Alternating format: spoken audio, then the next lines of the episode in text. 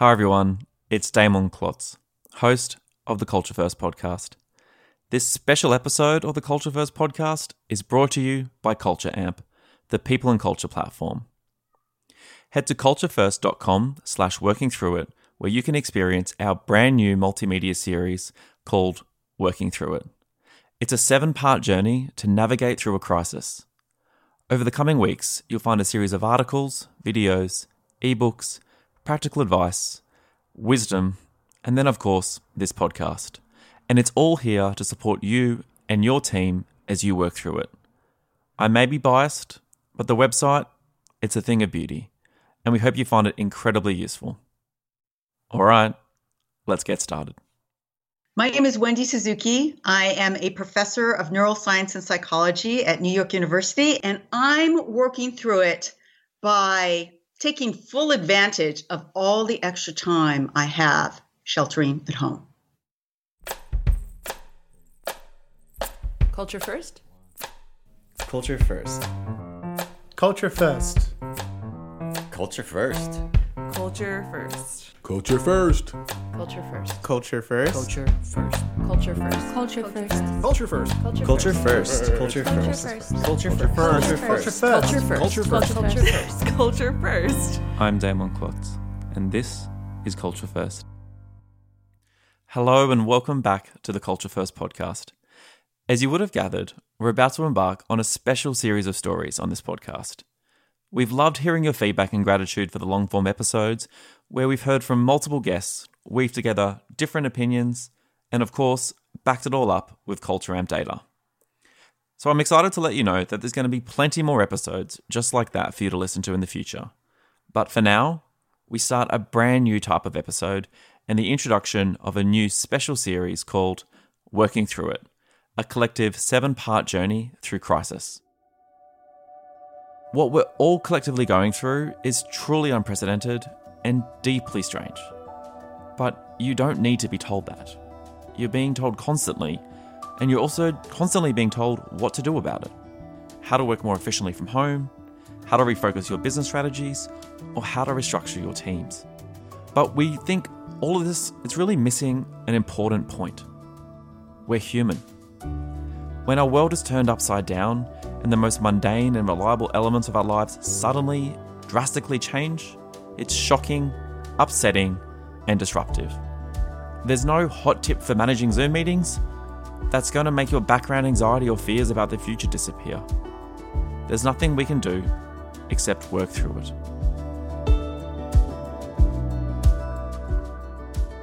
Over the coming weeks, you'll hear from a range of different people as we explore each of the seven parts. These episodes will be shorter in length and will focus on one human story at a time. From academics to authors, practitioners to podcast hosts to humans. Because at the end of the day, we're all human. And while we might be experiencing collective grief, we are also having a nuanced and non linear journey through these seven parts. So that's what we're going to do, together with you, our community. As a friend of mine says, where should we begin? We begin with part one, which is called Start With Today, where we focus on restoring our health and well being after a disruptive event. Thankfully, there's been a lot of research into the best ways to calm our minds, and we're going to learn how to restore well being to our bodies even if we've been ignoring the impacts of shock and stress for weeks.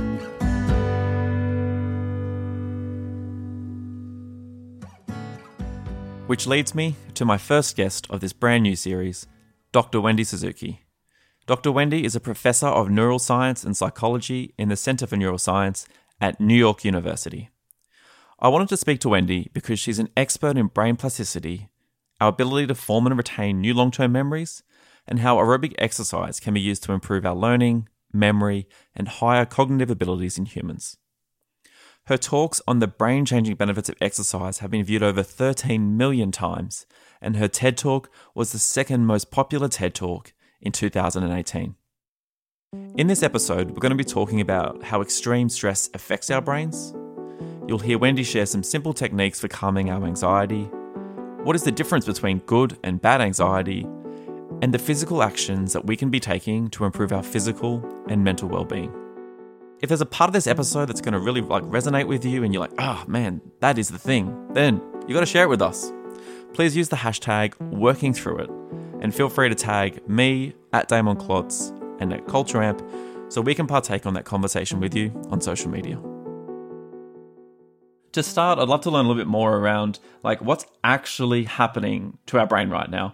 We're in a crisis. Our brain is taking on a lot of information, and you know you're an expert in both brain plasticity as well as just the brain in general. So I'd love to kind of know like what's actually happening inside my brain right now. Yeah. So I want to start with a normal day, not COVID 19, any normal day, because any normal day, the things that happen to you, the people you talk to, the experiences that you have are affecting your brain. And that is the basic definition of brain plasticity. Now, what I've tried to do is use brain plasticity and leverage the parts of brain plasticity that improve your brain functions, make it stronger, make it better. But there are many, many different kinds of experience that uh, will do the opposite. It will shrink your brain. It will kill brain cells. It'll shrink those dendrites. And one of the most common that will do that is stress. So many of us are experiencing higher levels of stress than we have experienced in quite a while with COVID 19. And um, so, what is that doing uh, at a physiological basis? Um, it is increasing levels of cortisol, the stress hormone in our bloodstreams, that goes into our brain, and that has specific effects on certain brain areas. Uh, the two that I'll highlight are first the hippocampus, which is a brain structure that I've studied for my entire career, critical for long term memory. Why?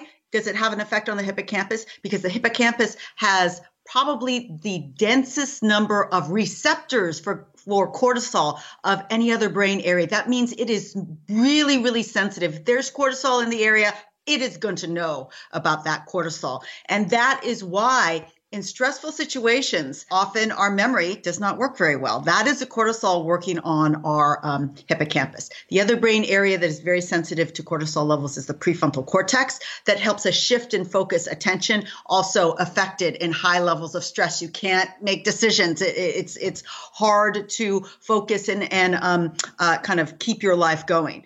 And so um, that is what is happening to the brain. You have higher levels of cortisol that is really uh, making it harder to make decisions, to remember things, and it just contributes to this higher level of discomfort that we're all feeling right now.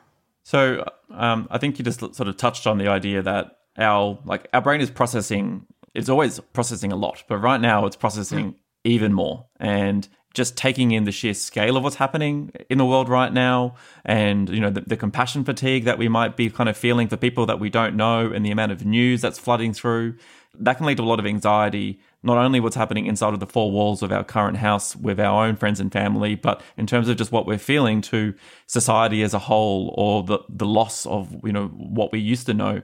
So besides just saying i'm just going to turn off my phone what should we actually be doing to help ease some of that pressure that we're feeling yeah. So there are many different steps that one can take. And I like to start with um, kind of the most immediate. What if you are just experiencing anxiety right now? Like, what do you do in this moment to try and shift that?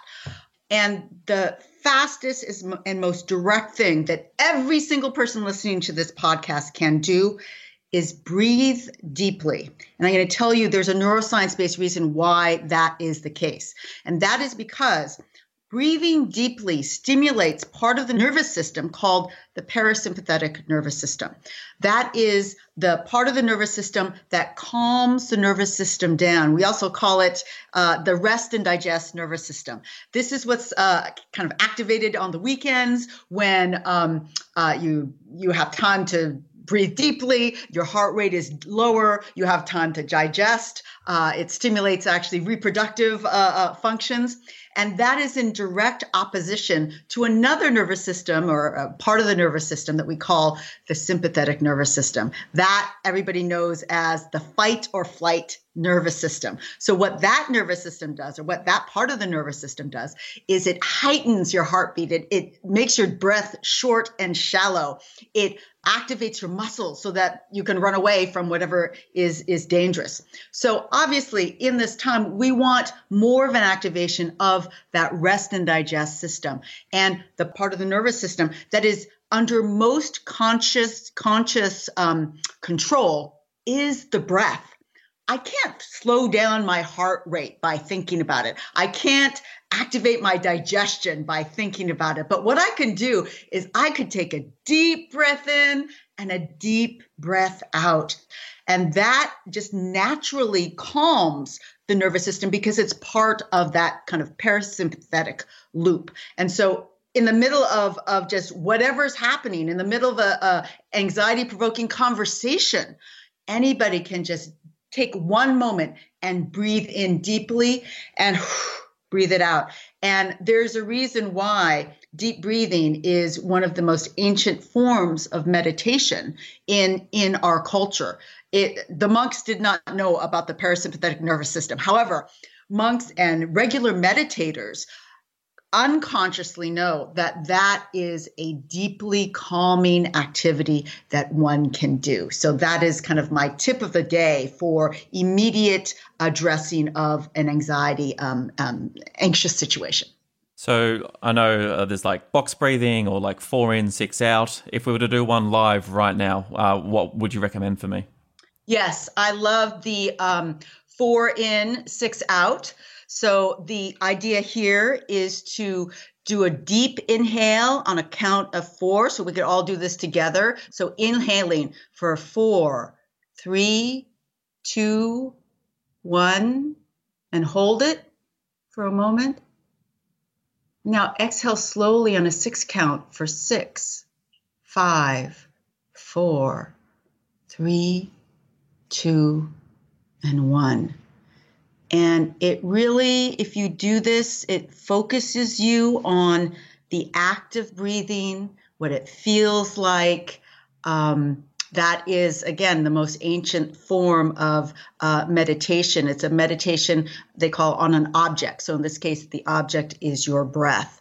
And um, I'm sure many of you have done it on in your yoga classes but it's one of the most common, uh, basic, but also effective ways to use breath to calm yourself down and, and get into a meditative state. I was in no ways anxious before this conversation. In, in fact, I was thoroughly looking forward to it, but I'm, i already feel calmer and I feel like my voice will slow down. And I should definitely be doing this before I'm recording voiceovers where I sit there and talk to myself for an hour for this podcast. Yes. So I will be taking your, your, your advice for sure. So when we think about company values, we think about, you know, there can be sort of like good sides to them as well as shadow sides. And when I think about anxiety, there's also good anxiety and bad anxiety. And I think a lot of us are probably facing either thinking about anxiety more or we're feeling it more based on just the amount of pressure that we're feeling. So um, in what ways is the anxiety that we're feeling right now um, good in some ways? And in what ways are, you know, this anxiety that we're facing bad? Yeah. So uh, thank you for asking that question because my second book coming out in a few months is called Good Anxiety, Bad Anxiety. And the core thesis of that book is the idea that anxiety, from an evolutionary standpoint, is a protective mechanism. Anxiety is designed to protect us from dangers out there. And in order to protect us, it is an activation. It was you know developed or evolved to protect us and put us into action so that we can get away from whatever danger there is. Now what has happened is stress and the world has changed and it's not necessarily the lion that's going to get us where you know we immediately run away. It is taxes. It is the loss of a job or the potential loss of a job in the pandemic. Where am i going to get the next food that I that I need if all of the you know grocery stores have lines that are three hours long. These are all anxiety provoking situations, and um, uh, they they tend to push us into a spiral of just kind of wallowing in this fear uh, of what might be, and so. I think everybody's familiar with that. Certainly in, in this condition, that is what I call bad anxiety. Good anxiety is trying to uh, get back to the original intent of anxiety, and that is uh, activating you into action. So instead of worrying that the line might be three hours long at the grocery store, an action item might be get there at the crack of dawn uh, the first hour that you can be there and um, be and minimize the time in line. Be active in in the ways that you uh, organize your life and use that kind of brain activation which is the uh, uh kind of output of anxiety to do something positive. I think that if you take this to not the extreme but to a higher level you get what um, I call superpowers of anxiety. And so one is very related to this example that I just I just said, and it came from uh, so many people that we interviewed for this book. Particularly a lawyer that I'll never forget. Um, when I told her about the idea of the book, she said, "Oh my God, I am the lawyer that I am today and the high paid lawyer that I am today because of my anxiety she basically takes all of those what ifs. What if the other team says this, this, this, this, and this? And she acts on them. She she goes and she dots all the I's, she crosses all the T's to the best of her ability. And that makes her a superb lawyer. And so that kind of mindset of yes, I actually your your what ifs turn into the vehicle by which you could actually you know get to the next level in your work. Uh, you can you can you know create a better life. Uh, the same exact strategy was uh, um, uh, described by an entrepreneur that I talked to as well, who uh, would go into anxiety every time a, an, a potential investor said no. And that was really bad because a lot of investors say no a lot. So this person was in anxiety all the time. And instead of just, again, wallowing in that anxiety, evaluating what did that investor like? What did they not like? Or obviously, what made them say no as far as they could understand? Change your pitch change your strategy to address every single one of those. And of course, you can't predict the future, but that is the active component that will allow you to get out of the anxiety into the okay, I did something to address that potential fear, that fear that you know, the fear that uh, that the next investor will say no. So um, uh, I call this I, I, call this a superpower, and, and we describe it for lots of different situations. Taking elements of your own personal form of anxiety and then kind of catapulting it into a superpower.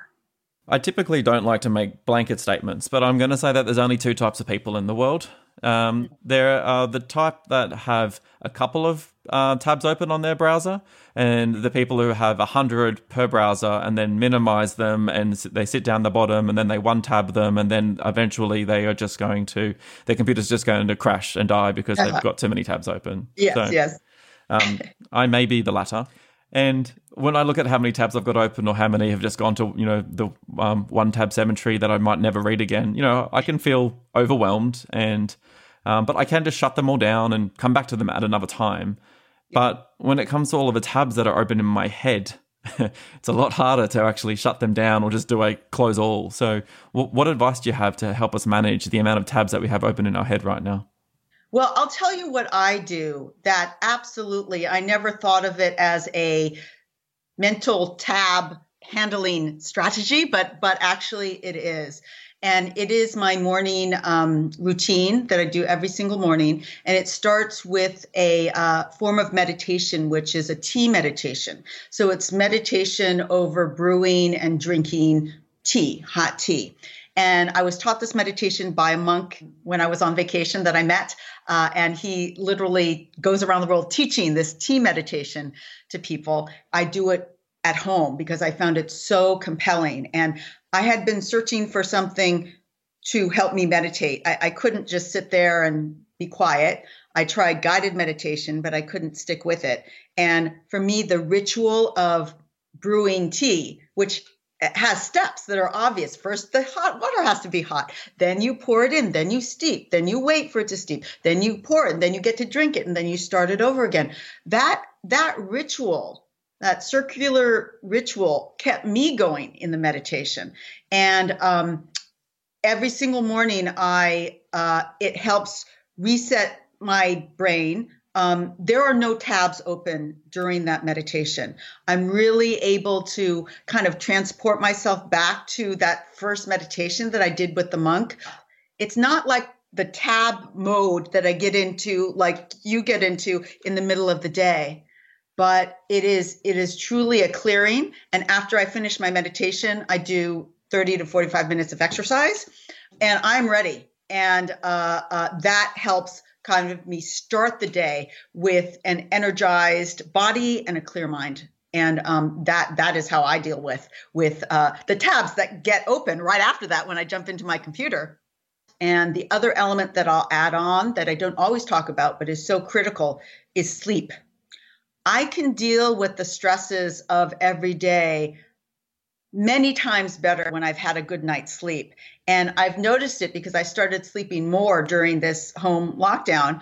Um, um, intentionally tried to see what my natural sleep time was and it's approximately an hour more than i was getting for the last 20 years and uh, i feel better and actually can work out harder um, because of that sleep. And occasionally, you know, you have a bad night and, and or you stay up late watching a, a dumb movie or a good movie, and um, and you, I woke up and ooh, I could tell the difference. And I thought to myself, this is the level that my brain has been working on for the last 20 years because I've habitually been an hour sleep deprived.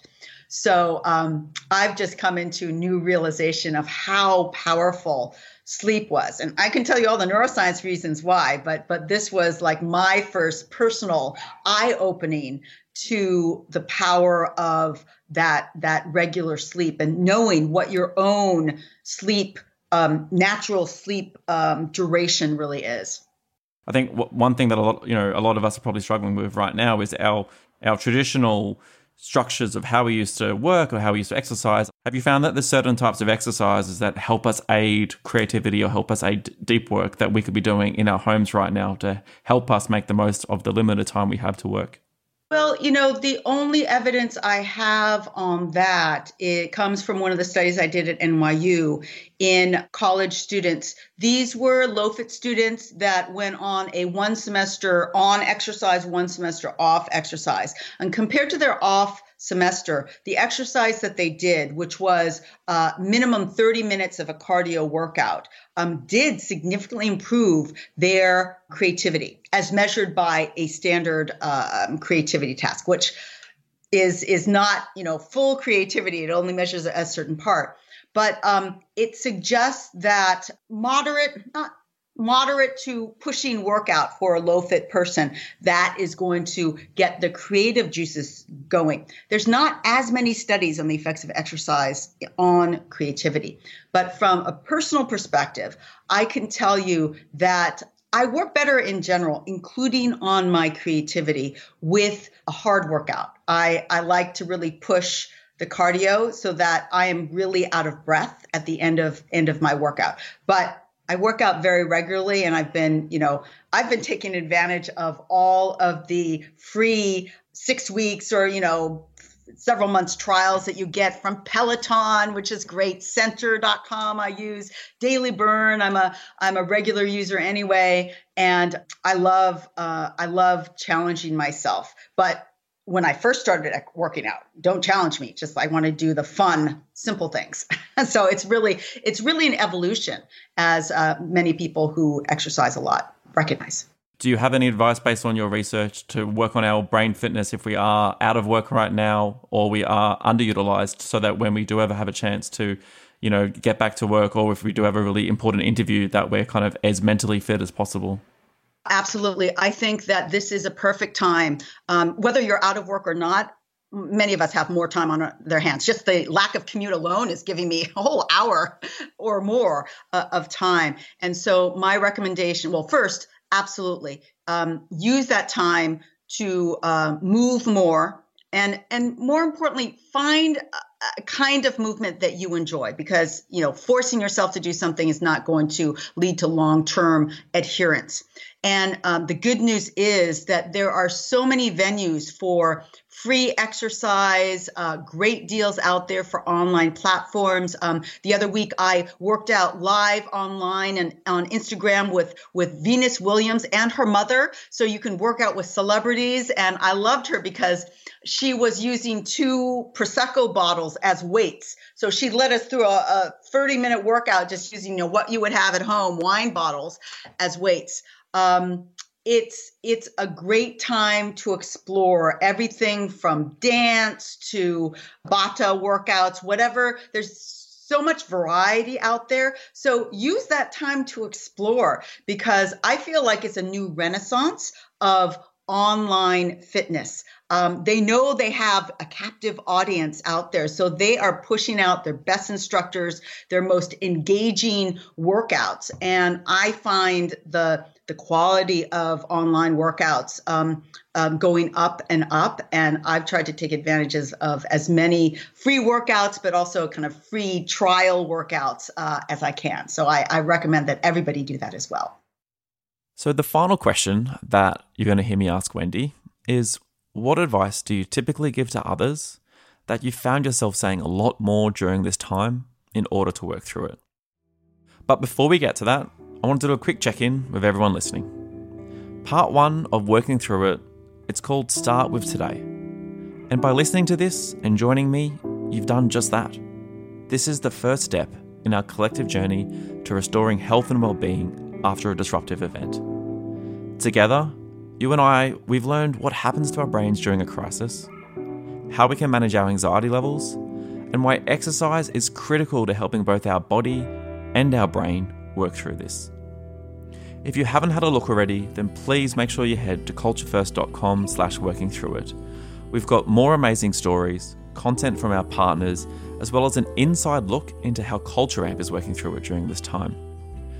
A reminder to share how you're supporting yourself and your team by using the hashtag working through it on social media and tagging at CultureAmp or at Damon Klotz so we can share your story with our wider community.